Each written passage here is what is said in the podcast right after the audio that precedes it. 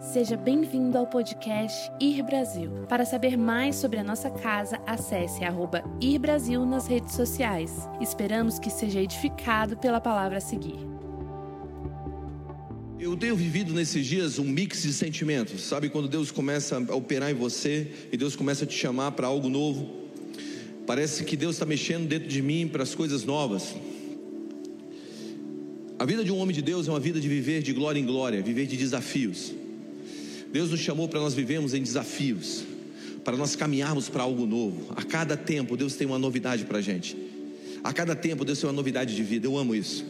Eu amo saber que o meu Deus é o mesmo ontem, hoje e eternamente, mas eu amo saber que meu Deus sempre está se revelando de uma maneira diferente. A cada tempo Ele está nos dando coisas diferentes. A cada tempo Ele está nos esticando para desafios diferentes. A operação de Deus ontem não é a mesma operação de Deus hoje, não será a mesma operação de Deus amanhã, apesar dele carregar e viver nos mesmos princípios de ontem. Você já, você, já chegou, não sei se você já fez isso na tua vida, mas na minha época de adolescente, eu era meio louco. E eu estou vivo pela graça e pela misericórdia de Deus, porque realmente eu era meio doido. Eu me lembro que eu pulava de uns lugares que eu chegava na borda, assim, de umas cachoeiras, de, de, de uns precipícios e pulava lá de cima. Eu tenho umas fotos assim, meio pequenininho assim. Eu me lembro uma vez que eu cheguei numa cachoeira, tinha um cara fumando maconha. E eu, e aí, parceiro, beleza? Ele, beleza, irmão. Tá aqui há muito tempo? Pô, só. Não, não, tô perguntando se você tá aqui há muito tempo. Só. Você está sozinho? Também. Eu disse para ele: Alguém já pulou daqui? Cachoeira assim, sentado lá em cima da cachoeira. Ele disse: Uns dois. Aí eu disse: Eu sou o terceiro. Quando eu bati na água, minha bermuda rasgou daqui até aqui. E eu fiz o resto do percurso de cueca. Ainda bem que eram aquelas cuecas box assim, que parece short de lutador de UFC. Mas eu não sei se você já chegou num lugar que é um lugar extremamente desafiador, que você bota o pé assim na borda e você olha para baixo, e você sabe que não tem mais volta. Sabe, seu coração dispara. Seu coração dispara e você está falando bem assim, cara, eu vou ou não vou?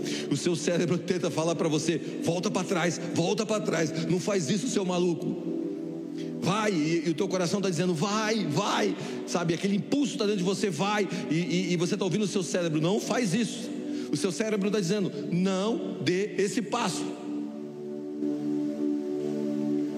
Aí, quando já viveram alguma coisa parecida, talvez não pular de uma cachoeira, mas talvez na vida, você está naquele lugar que você está dizendo assim, cara, eu devo ir.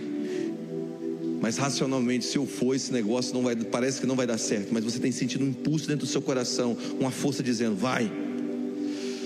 Esse, essa é a guerra entre o seu cérebro e a fé. Existe uma hora na nossa vida que parece que nós estamos numa guerra entre o racional e o espiritual. Parece que Deus está dizendo bem assim para a gente: você precisa ir, mas aquele campo é tão desconhecido para você. Você nunca pisou naquele lugar, você nunca andou para aquele lugar, que o seu cérebro está dizendo: não vai, não vai, pé, pé, luz vermelha, eu não conheço aquele lugar. Normalmente a gente gosta de viver naquela área de segurança e de conforto, ao qual nós construímos por toda a vida. Mas eu quero dizer para você: a próxima fase da tua vida está num lugar que você ainda não conhece. A maioria das pessoas aqui estão numa borda de um rompimento, de algo novo, mas nunca saíram e nunca voaram e nunca se lançaram para isso por causa do medo. E o tema da mensagem dessa noite é: Viva o extraordinário. Deus te chamou para uma vida extraordinária, ou uma vida extraordinária, uma vida que for que é além dos limites do normal Existe um cara chamado Thomas Kuhn, foi um cientista na década de 70, ou melhor, de 60, que trouxe um termo chamado, chamado mudança de paradigma.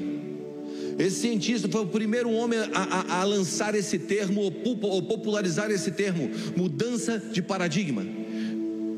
Mudança de paradigma. Sabe quando Deus está nos chamando para essa mudança de paradigma? Para essa mudança de pensamento, normalmente, a primeira coisa, o primeiro sentimento que vem sobre nós é um sentimento de medo. Mas hoje Deus quer mudar o teu paradigma para que você tenha uma vida sobrenatural ou uma vida extraordinária. Olha para o lado e diga assim: Deus te chamou para uma vida extraordinária, meu irmão. Deus te chamou para uma vida extraordinária.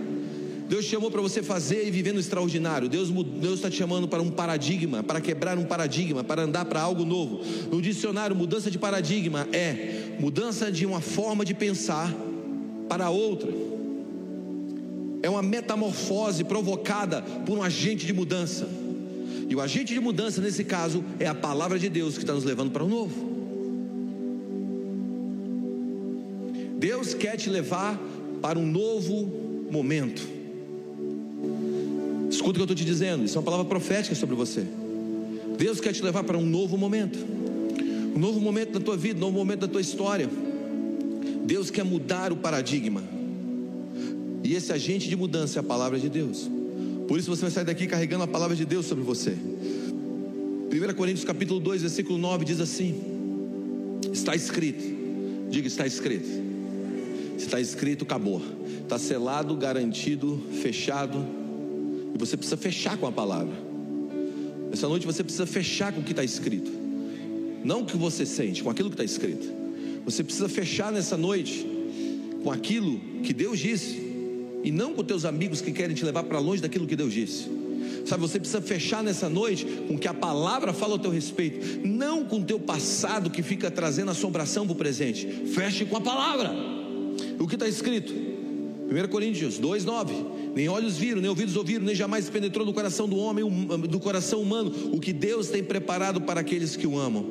Nem olhos viram, nem ouvidos ouviram, nem jamais penetrou no coração do homem aquilo que Deus tem preparado para aqueles que, os, para aqueles que o amam. Nem olhos viram, nem ouvidos ouviram, nem os seus olhos jamais viram, nem os seus ouvidos ouviram, nem jamais penetrou no teu coração. Você nunca conseguiu sentir esse negócio, o que Deus tem preparado para aqueles que o amam.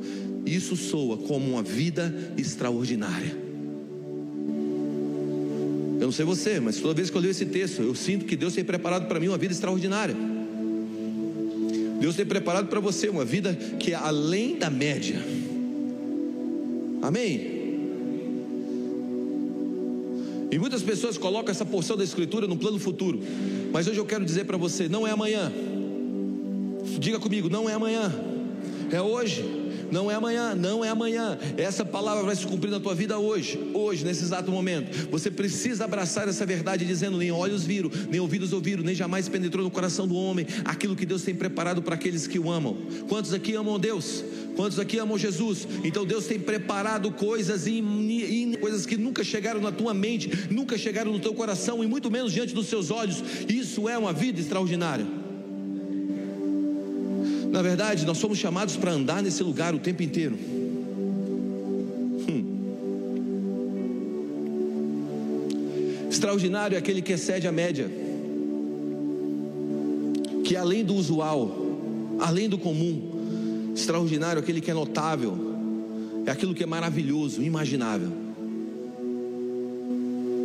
Eu não sei se isso te empolga, mas Deus tem para a gente uma vida extraordinária. E eu vou provar para vocês que desde sempre, a vida que Deus propôs para os seus discípulos foi uma vida extraordinária. Deus nos chama para esse lugar. Você sabe que 35 dos 50 filmes de maior sucesso de bilheteria da história são de heróis. E vai sair um agora, do Homem-Aranha. Teve mais um para Homem-Aranha do que para Jesus aqui hoje, hein?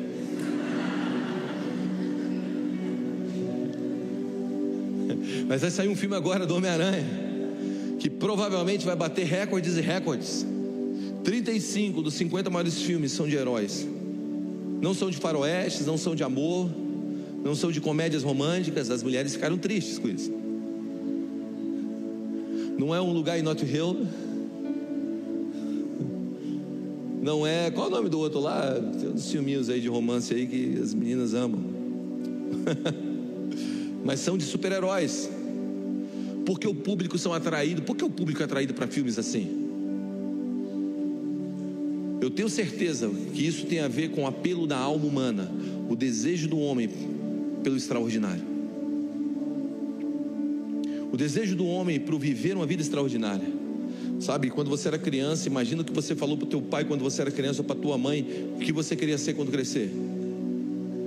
Talvez você já quis ir na lua, na verdade, alguns já quiseram ir em Marte. E outros quiseram chegar em Plutão, mas descobriram que Plutão não é mais planeta, então desistiram de chegar em Plutão e voltaram para Júpiter. Mas a verdade é que a gente sempre teve um imaginário de se tornar um herói ou algo grande. O nosso imaginário, o imaginário desde sempre do homem está inserido dentro dele.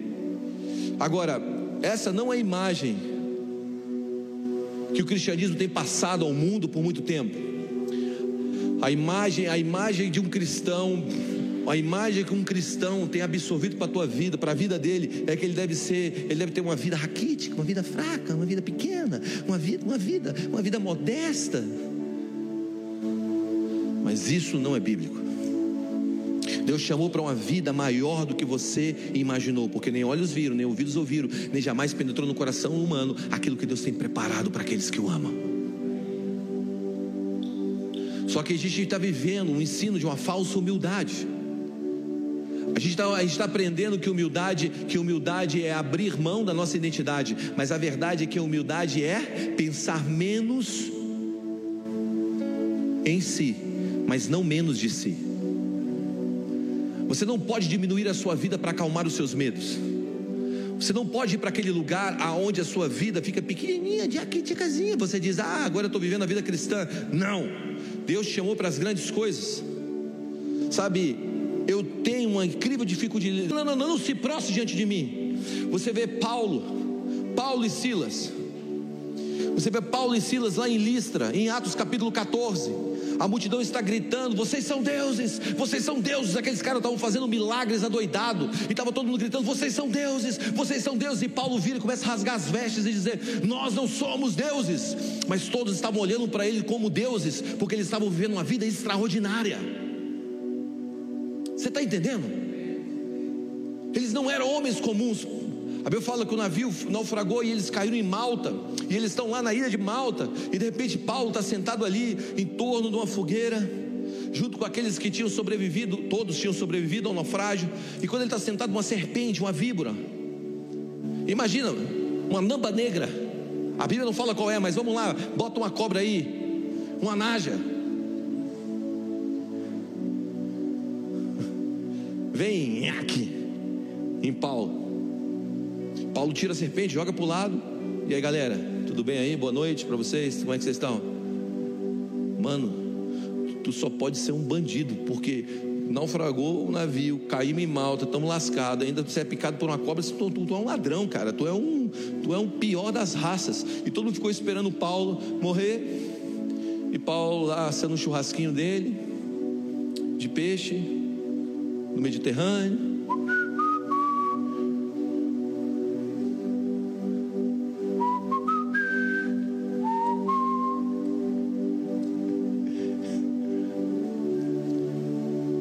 Passa uma hora, 30 minutos, uma hora, duas horas, Paulo não morre. Aí os caras, mano, você é Deus.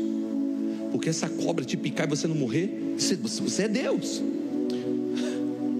Vamos lá, você come, você, você, hoje a gente come uma comidinha um pouquinho ruim, a gente já fica à noite, ah, toma uma vacina e passa três dias de cama, mano. Paulo foi picado por uma cobra.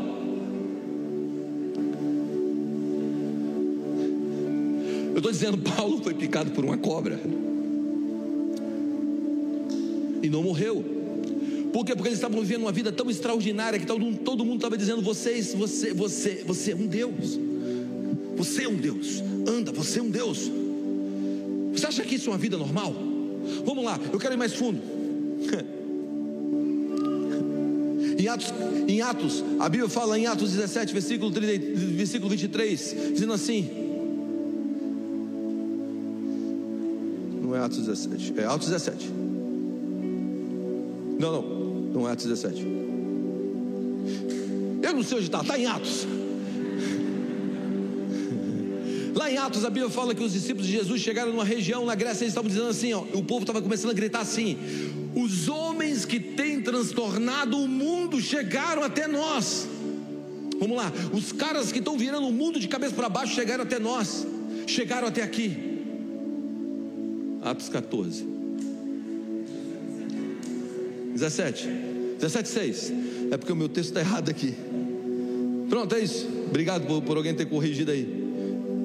Os homens que têm transformado o mundo, transtornado o mundo, virado o mundo de cabeça para baixo, chegaram até nós. Será que aqueles caras não estavam vivendo uma vida extraordinária?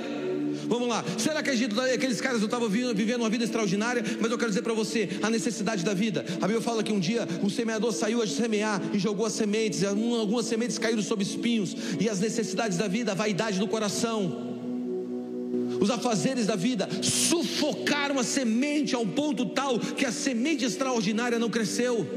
A palavra sempre é boa, a terra precisa estar pronta para receber a palavra. Presta atenção, nessa noite Deus quer levantar pessoas aqui que vão receber essa palavra e sairão daqui para viver uma vida extraordinária no Senhor. Não serão, não será comum. Eles farão coisas que homens normais não fazem.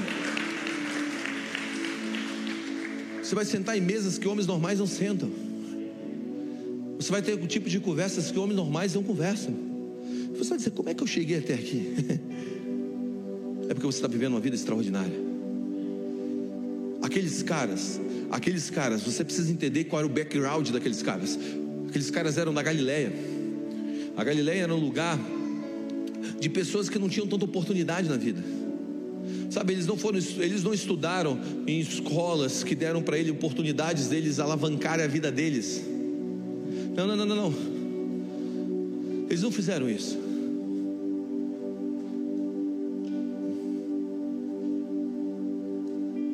Eles tinham uma realidade que era uma realidade pequena para a vida que Deus tinha chamado eles para viverem.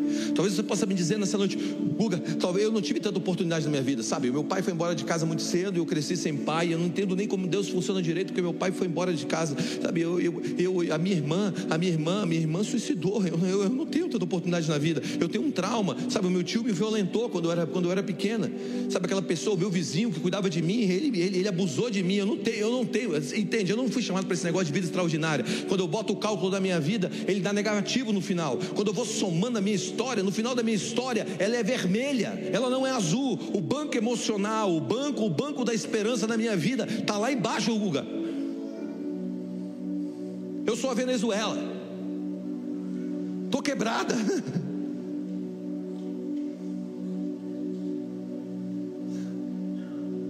Quem disse que é a sua história, cara? Quem disse que tem a ver com você? Deus está dizendo: me dá a tua história, me dá a tua vida. Me dá o teu barco, me dá, me dá, me dá a tua história. Por quê? Porque quando você olha pelos olhos naturais, aqueles caras nunca sairiam daquele espaço territorial chamado Galileia. Mas anos depois, três anos depois, a palavra, ou melhor, sete, três, sete, oito, nove, dez, não sei contar direito. Dez anos depois, aqueles caras estavam chegando nos confins da terra. Ficar em Jerusalém até que sejam revestidos do alto. Eu fico imaginando aqueles caras lá em Jerusalém, lá no cenáculo, de mão dada, cantando: Espírito, Espírito, e desce como fogo, vem como em Pentecoste.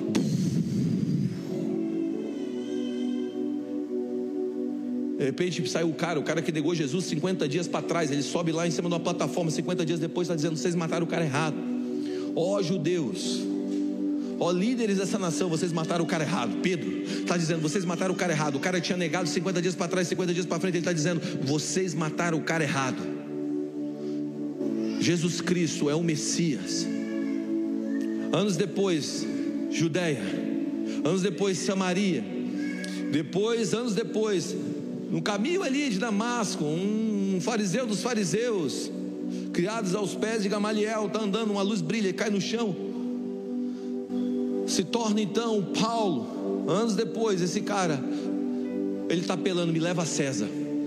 O evangelho estava chegando na principal nação da época, no centro financeiro da época, no centro bélico da época, através do apóstolo Paulo. Eu estou falando daqueles caras que ninguém acreditava neles. Esses caras estavam abrindo igrejas na, na Grécia, com mais de 15 mil pessoas.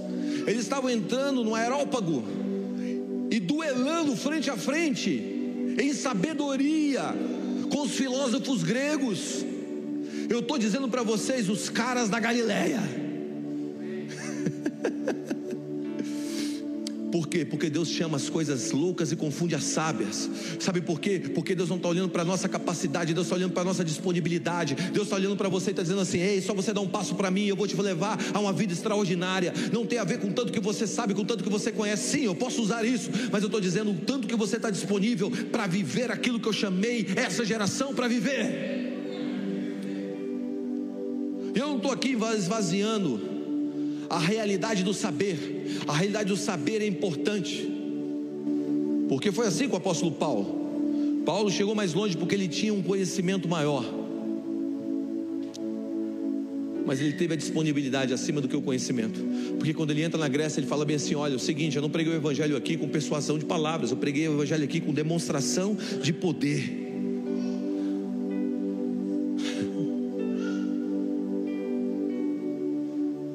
Paulo sabia as nuances da cultura grega, tanto que ele chega lá, ele encontra um altar ao Deus desconhecido e ele fala: Olha, me dá esse altar aqui. Sabe esse altar que vocês não conhecem? Eu sei quem é o Deus dele. E deixa, de, de, de, deixa, deixa eu te ensinar quem é o Deus desse altar. Se você não sabe quem, quem é o Deus daquele altar, você não sabe daquele altar, qual é a história daquele altar, você precisa ler um livro chamado Fator Melquisedeque. Vai te ajudar muito. Mas onde eu quero chegar? Eu quero chegar no lugar aonde Deus estava chamando aqueles caras para uma vida extraordinária.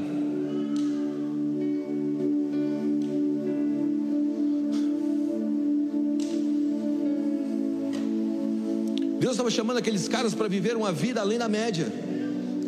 Ei, hey, a vida não é acordar de manhã, fazer o teu corre, deitar no final e dizer: Deus, obrigado pelo corre do dia. Amém. A vida é você acordar de manhã e você fazer algo extraordinário no teu corre e terminar o dia dizendo: eu fiz algo além da minha capacidade, porque o Deus que me deu toda a capacidade, além da minha capacidade, esteve comigo na minha operação. Chama Deus para a tua operação. Chama Deus para andar com você aonde você não consegue andar. Amém. Agora, quando nós lemos essa história, me vem uma outra história na, na mente que é a história de um que é a história de um, de um jovem que foi chamado para uma vida extraordinária. Mas ele não tinha capacidade de fazer tudo o que ele fez, porque ele não tinha sido preparado para aquilo, mas ele fez.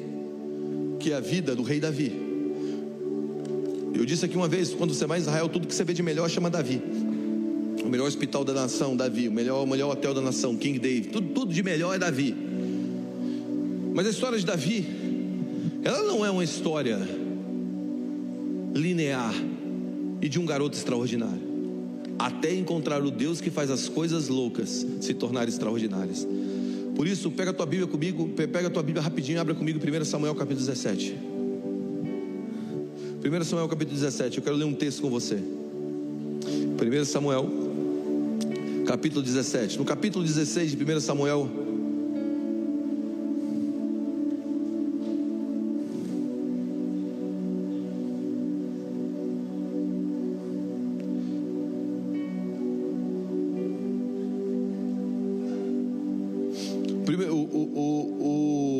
16. O capítulo 16 de 1 Samuel fala sobre a unção de Davi. O capítulo 17 fala daquilo que Davi foi chamado para fazer depois da unção. Olha aqui para mim. Quantos aqui querem viver o extraordinário? O extraordinário está atrás de um gigante. A vida extraordinária está atrás de um gigante. Escuta o que eu vou te dizer. A vida extraordinária está atrás de um problema. A vida extraordinária está do outro lado de um rio. A vida extraordinária está do outro lado de um mar, intransponível pela tua força. A vida extraordinária, olha para mim, a vida extraordinária, cara, está num embrulho estranho, mas que tem um presente real. Normalmente Deus dá, dá presentes em embrulhos estranhos. Você chega, pega o embrulho, cara, que negócio estranho é esse aqui? Caixa, caixa maluca. Aí você começa a desembrulhar aquilo, você acha um grande presente. A vida extraordinária, a tua promoção, algo grande que Deus vai fazer na tua vida está depois de um gigante que apareceu na tua história. A vida extraordinária está depois de um desafio. Aí você está dizendo, Deus, me livra do desafio. Aí Deus está falando, quer que eu pequeno em sua vida? Nenhum problema. Quer ter uma vida pequena? Porque a vida extraordinária está atrás de um problema que ainda não foi resolvido.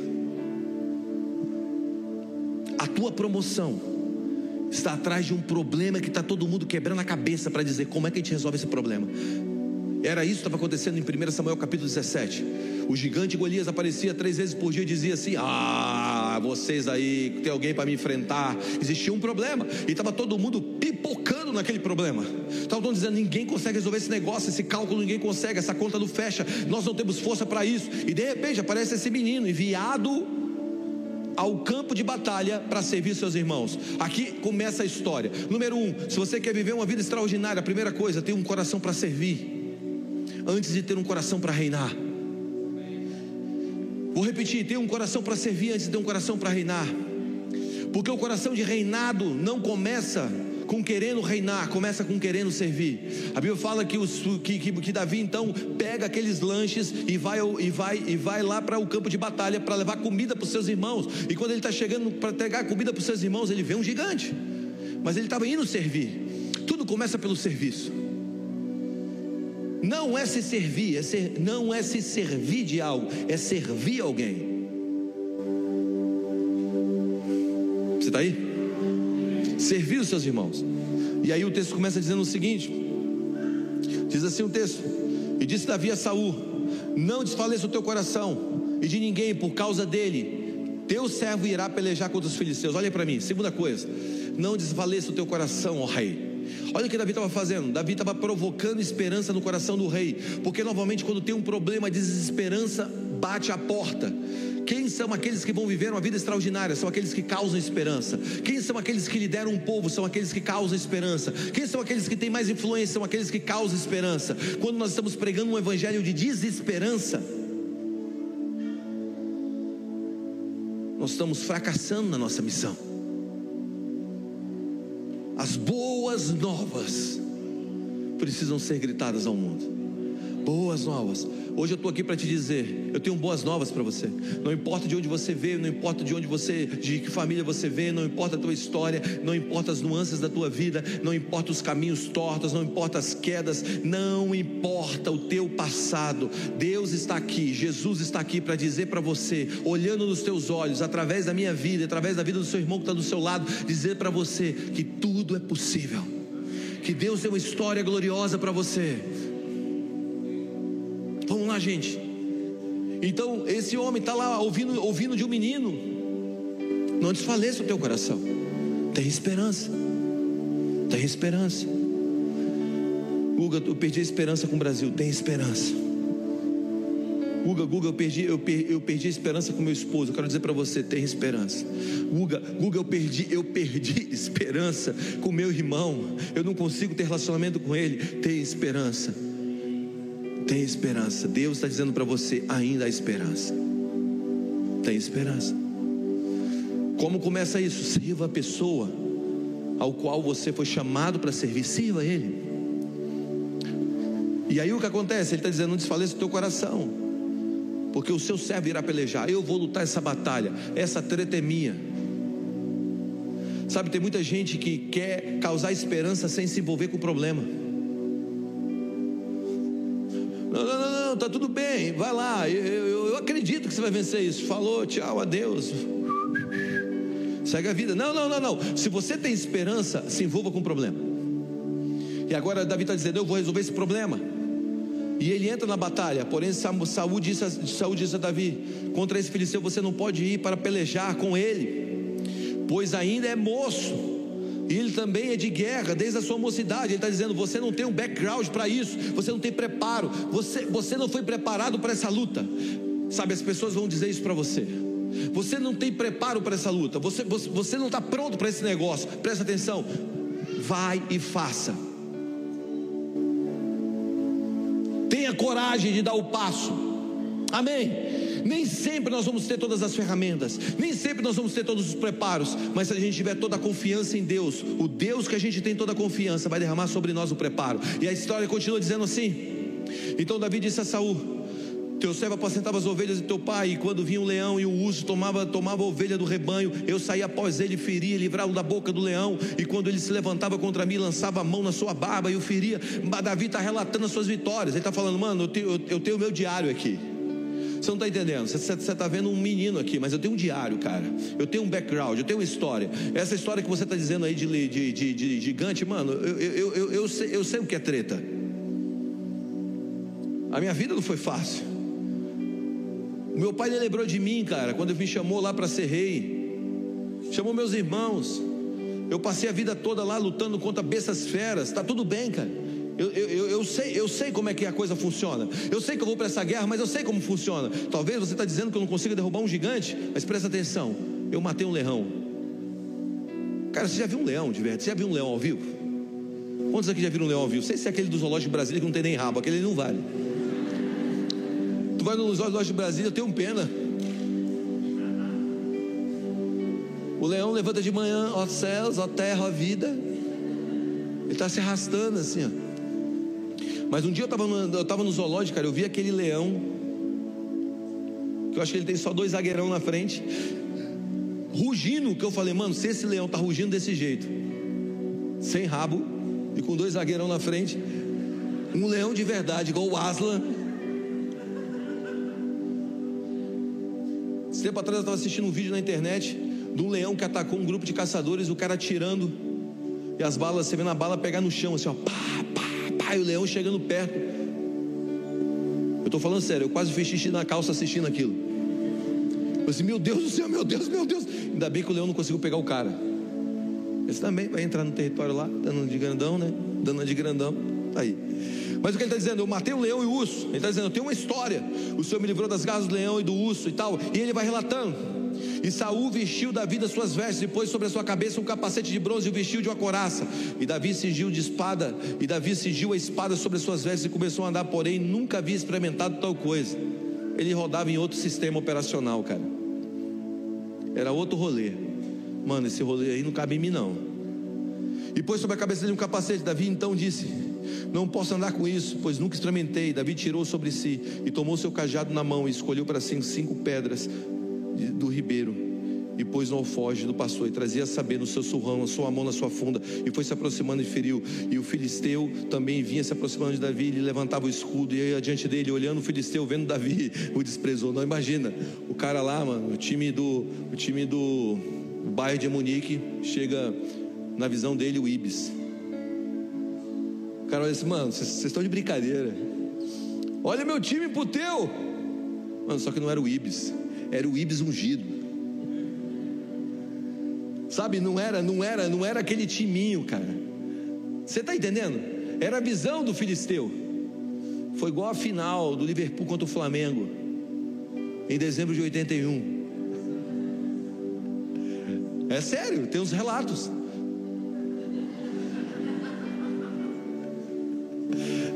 os relatos dizendo que esse time aí, esse timezinho aí da América do Sul, na metade do tempo estavam querendo mandar no vestiário para saber quem era o Zico. Olha, exagerando. Vamos lá.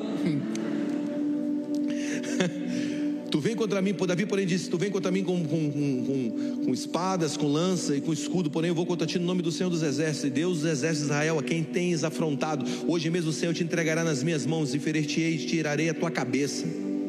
Isso aí os corvos, os os corpos do arraial dos filisteus darei hoje mesmo as aves dos céus e as feiras da terra. Ele está dizendo, mano, você está dizendo que eu sou um menino? É o seguinte, o bagulho é outro. Ele começa a cantar um rap daqueles, sabe? Virou briga de rapper. Ele está dizendo, ó, oh, vou cortar tua cabeça. Vou jogar para a besta fera. Todo mundo vai comer. Ele está dizendo, ele está ele tá afrontando o gigante.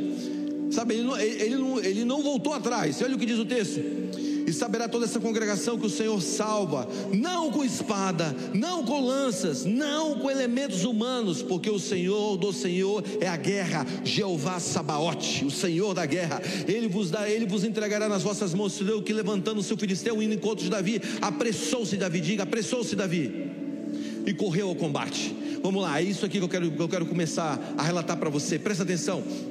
É hora de você correr para a briga. É hora de você correr para o combate. Não é hora, presta atenção. Não é hora de você cruzar os braços, os braços diante do gigante que apareceu na tua frente. para de recuar. Nessa noite, para você viver uma vida extraordinária, você precisa correr para cima do gigante. É hora de você não esperar ele vir para você, é hora de você enfrentá-lo. Por muito tempo você tem evitado o conflito, por muito tempo você tem fugido desse gigante que aparece muitas vezes na tua história para te ofender, mas eu quero dizer, a vida extraordinária que Deus tem para você está atrás desse gigante. Começa com derrubando esse gigante, por isso corra para ele. Corra para cima dele. E Davi correu para cima dele e encontrou-se com o filisteu. E Davi pôs a mão no alforje, tomou dali uma pedra com a funda, diga uma pedra. Ele tinha cinco, mas ele pegou uma, cinco, uma, uma pedra. E feriu na testa, e a pedra encravou na testa e caiu sobre o seu rosto. Assim Davi prevaleceu contra o filisteu, com uma funda, com uma pedra, feriu o filisteu e o matou. E o texto termina dizendo: sem que Davi tivesse uma espada na mão sem que Davi tivesse uma espada na mão, sem que Davi tivesse todos os recursos, sem que Davi fosse o milionário, sem que Davi fosse aquele que tivesse todos os recursos para poder fazer a obra, sem que Davi tivesse todos os recursos para executar os planos de Deus, sem que Davi tivesse todos os recursos emocionais para terminar o para gerar um relacionamento, sem que Davi tivesse toda a formação para executar o seu plano, sem possibilidades humanas. Possibilidades humanas. Sem possibilidades humanas. Sabe quando Deus, quando você tem muito recurso, Deus vai te colocar em um plano que você não tem nenhum tipo de habilidade para executar aquele plano, porque Deus não está dependendo só do teu recurso, Deus está dependendo da tua confiança nele. quando você, quando você, quando você é muito habilidoso em algo, Deus vai te levar para um campo que você não tem tanta habilidade. Sabe por quê? Porque Ele quer que você confie nele, sem espada na mão sem espada. Eu não tenho espada na mão. Eu tenho uma funda, um gigante e eu sou pequeno. Eu sou pequeno. Eu sou pequeno, eu tenho uma funda na mão, mas eu sou pequeno. Mas o Deus que eu servo é grande. E eu vou contra você, não na minha funda, não na minha pedra, não na minha capacidade, não na minha espada, não, não nos meus, não, não, não, não nos meus recursos, não na minha força. Eu vou contra você no nome do Senhor. E a história começa assim. A história começa quando você está indo no nome do Senhor. Quando você levanta amanhã, quando você se levantar amanhã, segunda-feira, quando você sair por aquela porta hoje, você vai sair lá fora dizendo assim: Eu saio daqui no nome do Senhor. Gigantes, se prepara, porque gigantes foram feitos para morrer na nossa mão. E aqui tem algumas lições básicas. Primeiro, Davi derrubou o gigante com a roupa que ele foi ungido. Quantos aqui querem viver uma vida extraordinária? Viva com a roupa que você foi ungido. Davi não recebeu a armadura de Saul, ele disse: Não, esse negócio não serve para mim. A roupa que eu fui ungido, o que significa? Significa que Davi estava operando o raio de graça com o qual foi determinado para ele. Davi não estava fugindo do raio de graça dele. Ele está dizendo: Eu consigo me mover com essa roupa. A roupa que eu fui ungido, em 1 Samuel capítulo 16, é a roupa que eu vou para a guerra, em 1 Samuel capítulo 17. Não precisa me armar, não preciso de recursos humanos. O que eu preciso é dessa roupa da unção, esse raio de ação, esse raio de graça. Eu, o que eu preciso é entender aonde é meu raio de graça graça e operar naquele lugar. Sabe quando você vai para Efésios capítulo 1, versículo 1, o apóstolo Paulo diz: Paulo, apóstolo de Cristo por Jesus, por vontade de Deus, aos santos que vivem em Éfeso e fiéis em Cristo. Paulo está detalhando o seu raio de graça. Eu, Paulo, é isso é quem eu sou, a minha identidade. Apóstolo de Cristo, isso é o que eu faço. De Jesus, para quem eu faço? Pela vontade de Deus, minha autoridade, aos santos que estão em Éfeso, esse é meu raio de ação, meu raio de graça. Ele está dizendo: Eu, Paulo, quem eu sou, apóstolo, o que eu faço, Jesus Cristo, para quem eu faço, pela vontade de Deus, a minha autoridade. De onde vem a minha autoridade? Aos santos, é aonde eu vou falar. Aqui Paulo está construindo o seu raio de ação, o seu raio de graça.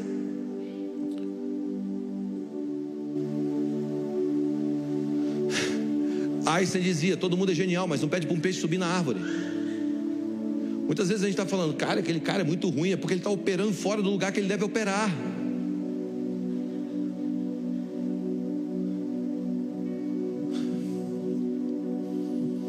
Lembro do, do, do Michael Jordan. Michael Jordan, ele começa a jogar basquete, ele se torna aquele astro todo. Aí um dia ele fala assim: Ah, cara, cansei desse negócio, vou jogar beisebol. Aí de repente ele está batendo bola pá, na segunda língua de beisebol. Sendo que ele era o maior do mundo, o maior da história, a lenda. Agora ele está lá, pá, na segunda liga. Vamos lá, gente. Se ele força a vida inteira ali, pá, talvez ele chegaria em um lugar, talvez ele chegaria até na primeira liga, mas nunca seria um Michael Jordan. Porque ele está operando fora do raio de graça. É uma incrível loucura você sair daquilo que Deus entregou para você fazer. Porque está tendo modinha ali. Escuta o que eu vou te dizer. Deus te entregou um povo, Deus te entregou uma unção, Deus te entregou um plano. Deus, Deus é com você. Não saia desse lugar. Talvez vai estar todo mundo fazendo coisas diferentes de você. Fica no teu raio de graça. Não busca o hype. Faça o que Deus mandou você fazer, porque um dia vai surgir uma necessidade. Você vai ser a resposta para aquela necessidade. Você está aí? Lute a guerra com a roupa que você foi ungido. Não veja o aparente. Você não pode enxergar o aparente. Não enxergue as coisas como elas são. Enxergue as coisas a partir da perspectiva do reino de Deus. Escuta o que eu vou te dizer. Davi nunca disse que o gigante era Golias. E nunca disse que Golias era um gigante. Davi sempre disse que o gigante era um circunciso. Porque Davi não estava olhando para o tamanho, ele não estava olhando para o aparente, ele estava olhando para a marca. Não tem a marca, não é grande.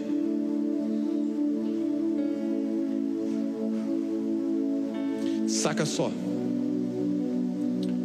Se você tem uma marca de Deus, você vai carregar a grandeza em você. Jesus disse, desde os dias antigos, o maior profeta que já pisou nessa terra é João. Mas João é o menor. O menor. No reino. Olha o que ele está dizendo. Ele está dizendo que desde, desde os profetas antigos, João se tornou o maior, o maior profeta. Mas ali para frente, qualquer que viesse um dali para frente era maior do que João.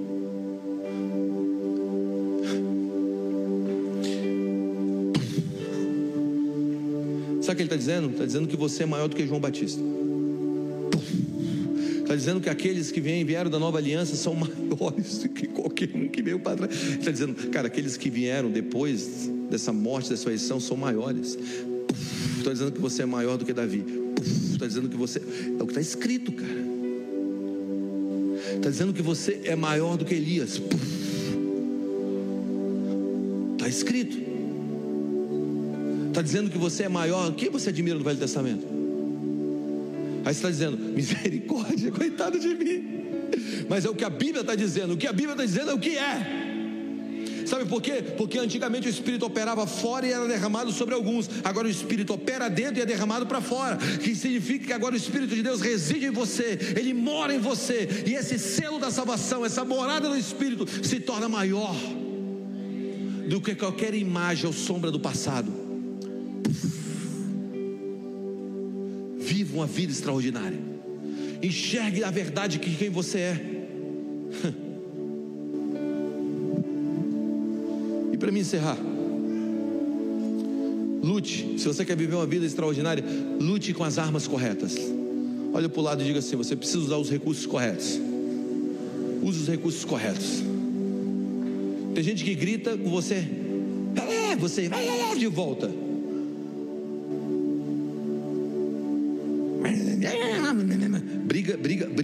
Gritos. Não, não, não, não, presta atenção. Use os recursos corretos. Isso aqui é a coisa mais legal. Todo mundo era especialista, todo mundo era especialista, todos eram especialistas em guerra. Todos eram especialistas em armas. Todos eram especialistas em gigantes. Davi era especialista em Deus. Você quer resolver problema? Você não precisa se tornar um especialista em problema, você precisa se tornar um especialista em Deus. Porque não tem a ver com problema, tem a ver com Deus que resolve todos os problemas. Eu tenho, cara, eu tenho conversado com muita gente inteligente muita gente inteligente de uma maneira diferente. Porque eu, o, o que eu percebi? Eu percebi que inteligência não tem a ver com conhecimento. Eu percebi que inteligência é a capacidade de resolver problemas que outros não conseguem resolver. Tem, tem pessoas que nunca fizeram um curso de casal e sabem resolver problemas de casal absurdamente bem. Você nunca teve, feito um curso, de, um curso de casal. Hoje a nossa geração é consumista de conhecimento, sem nenhuma realidade de vida para aquilo. Está todo mundo falando de vendendo curso, fazendo curso, falando coisas que não tem nenhuma realidade de vida para aquilo. Aí você pega um cara, um cara de verdade, gente, um cara lá no Nordeste, eu conversei com um lá. Você senta com ele, você conversa com ele, ele tem muito mais realidade de Deus na vida dele do que aquele cara que sabe muito mais aqui. Porque o cara é especialista em Deus. Quando a coisa bate no peito, ele fala assim: vamos orar. Vamos fazer um curso para poder resolver. Ele fala, vamos orar para poder resolver. E naquela oração ele começa a ter os insights, ele começa a ter o conhecimento bíblico para poder resolver o problema. Presta atenção, eu não sou contra curso. Aqui nós temos uma escola. Eu não sou contra isso, mas eu quero dizer para você: grande parte do teu problema não é resolver o problema, é conhecer o Deus que resolve o problema. Deus está te chamando para uma intimidade. Não seja especialista em problemas, seja especialista no Deus que resolve todos os problemas.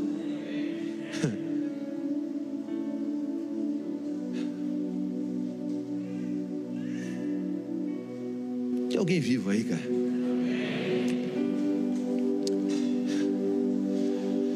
A famosa história que eu sempre conto aqui da Isabela que perdeu o celular. Ela perdeu o celular aqui dentro, nós fomos atrás do celular, não achamos o celular. E um dia, aí depois de 40 minutos procurando o celular, alguém disse que o Gabriel estava com o celular da Isabela.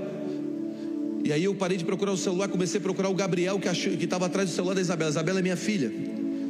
Então eu deixei de procurar o celular e comecei a procurar o Gabriel, porque o Gabriel achou o celular da Isabela. Aí eu descobri que o Gabriel estava na casa dele. Então eu fui até ele, achei ele, achei o celular da Isabela. Muitas vezes nós perdemos a alegria, perdemos a paz, perdemos a fé, perdemos o amor, perdemos a, a, a, a esperança de vermos um mundo melhor, de vermos as coisas transformadas. E aí a gente fica tentando achar alegria, paz e esperança para ver as coisas transformadas. Mas na verdade a gente tem que ir atrás daquele que já achou o nosso celular, já achou alegria, a paz e onde todas as coisas estão concentradas. Porque porque quando nós achamos Ele, nós achamos todas as coisas. Então não tem a ver mais com coisas, tem a ver com uma pessoa. Quando nós vamos atrás da pessoa, nós achamos as coisas, mas muitas vezes quando nós estamos indo atrás das coisas, nós não achamos essas coisas que nós perdemos. Então não tem a ver com isso. Olha para mim, não tem a ver com que você está, aonde você está procurando e como você está procurando. Tem a ver com a pessoa que você está buscando.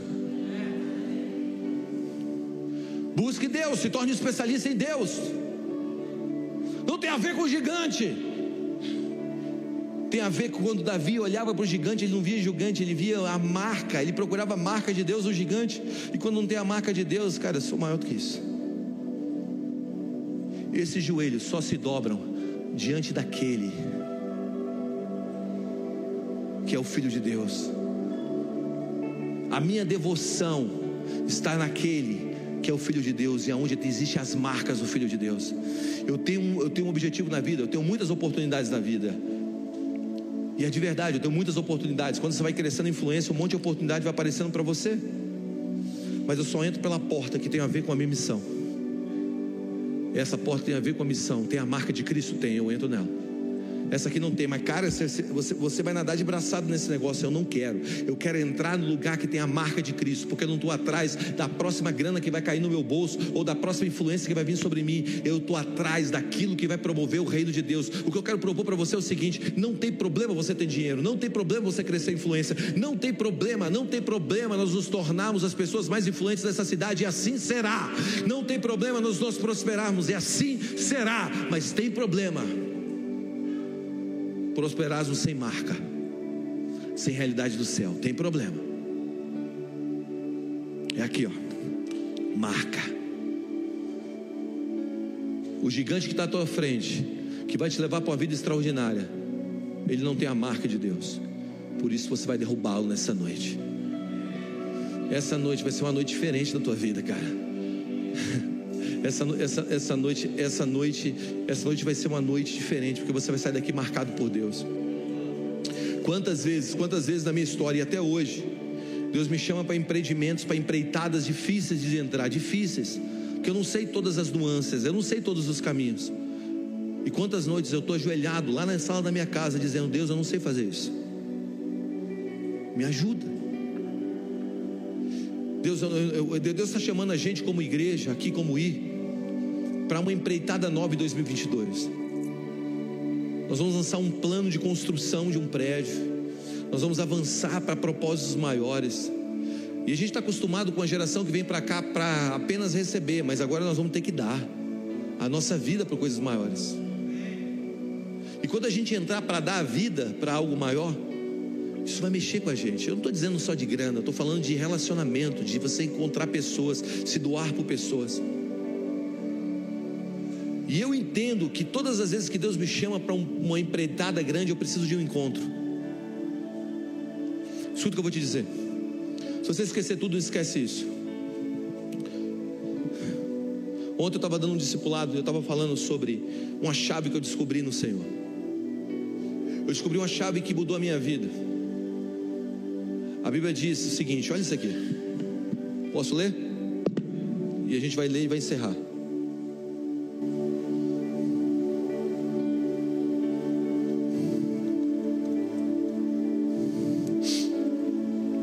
Existe uma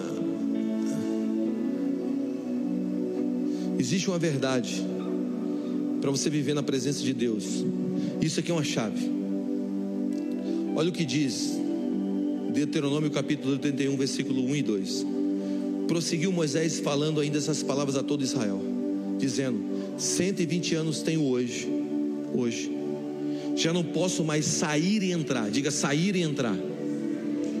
E o Senhor me disse: Não passarás este Jordão. Números capítulo 27, versículo 15. Então falou Moisés ao Senhor, dizendo: O Senhor, Deus dos espíritos de toda a carne, põe um homem sobre essa congregação agora, Deus, que saia diante deles e que entre diante deles, e os que faça sair e os que faça entrar. Continua comigo. Deuteronômio 28, 6: Bendito serás ao entrares, e bendito serás ao saíres. João 10, 9. Jesus diz: Eu sou a porta das ovelhas. Se alguém entrar por mim, salvar-se-á. Entrará e sairá. Diga: entrará e sairá. E achará pastagem. Josué capítulo 14, versículo 11 diz: E ainda hoje estou tão forte como no dia em que Moisés me enviou. Qual era a minha força então? A minha mesma força tenho hoje. Tal agora é essa força tanto para a guerra quanto para entrar e sair.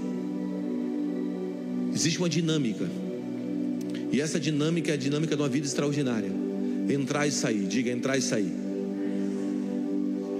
Moisés está dizendo: Eu não posso mais liderar o povo, porque eu não consigo mais entrar e sair. Você sabe qual é o movimento do reino? Entra na presença, sai com a presença. Entra na presença, sai com a presença. Entra na presença, sai com a presença. Todas as vezes que Deus está levando você para uma nova realidade, não tem a ver com construir realidade, tem a ver, entra na presença de Deus, recebe de Deus, desce do monte, derrama sobre o povo, sai, da, sai com a presença. Entra na presença, sai da presença. Um dia que Moisés não conseguia mais entrar e sair, ele não entrou na terra que eu quero propor para você é que nós estamos fazendo as coisas no automático e Deus está chamando a gente para uma vida extraordinária. A vida extraordinária é entra na presença, recebe de Deus, conhece Deus, resolve o problema. Entra na presença, recebe de Deus solução para problemas. A solução para o próximo problema não está na capacidade intelectual de resolver o problema apenas, está no encontro com Ele. Todas as vezes que você encontrar Ele, Deus vai trazer as conexões certas, Deus vai abrir o caminho, Deus vai te colocar, Deus vai abrir o conhecimento necessário para que você faça, porque Deus tem interesse em promover os seus filhos, Deus tem interesse em crescer os seus filhos. Está vendo isso aqui? Isso aqui é um iPad. Quem foi que fez esse iPad? Qual a empresa? Qual a empresa? Qual a empresa? Diga Apple. A Apple fez esse iPad. Você acha que para ela é bom isso aqui não funcionar bem? É bom esse, esse, esse, esse aparelho da Apple não funcionar bem? É bom, é bom eu abrir a caixa e ligar e ele não funcionar? Quem foi que te fez? Quem foi que te fez? Você acha que é bom para Deus, o fabricante da sua vida, você não funcionar bem? Quando, esse, quando isso aqui não funciona, a quem é retribuído o não funcionamento desse aparelho? Ao fabricante. A mesma coisa acontece com a gente. A gente coloca na conta de Deus o problema do homem, dizendo: Ah, foi Deus que fez o homem assim. Não, não, não. Foi o homem que distorceu a sua origem e hoje está dando problema. Então toda resolução de problema está em voltar para Deus, receber a solução e derramar sobre o mundo. Faz sentido para você? Então Deus está te chamando para uma vida extraordinária de entrar e sair na presença, entrar e sair. Por isso se coloque em pé, se você quer ter uma vida extraordinária nessa noite, começar a sair daqui para viver uma vida extraordinária. Feche seus olhos, abra suas mãos.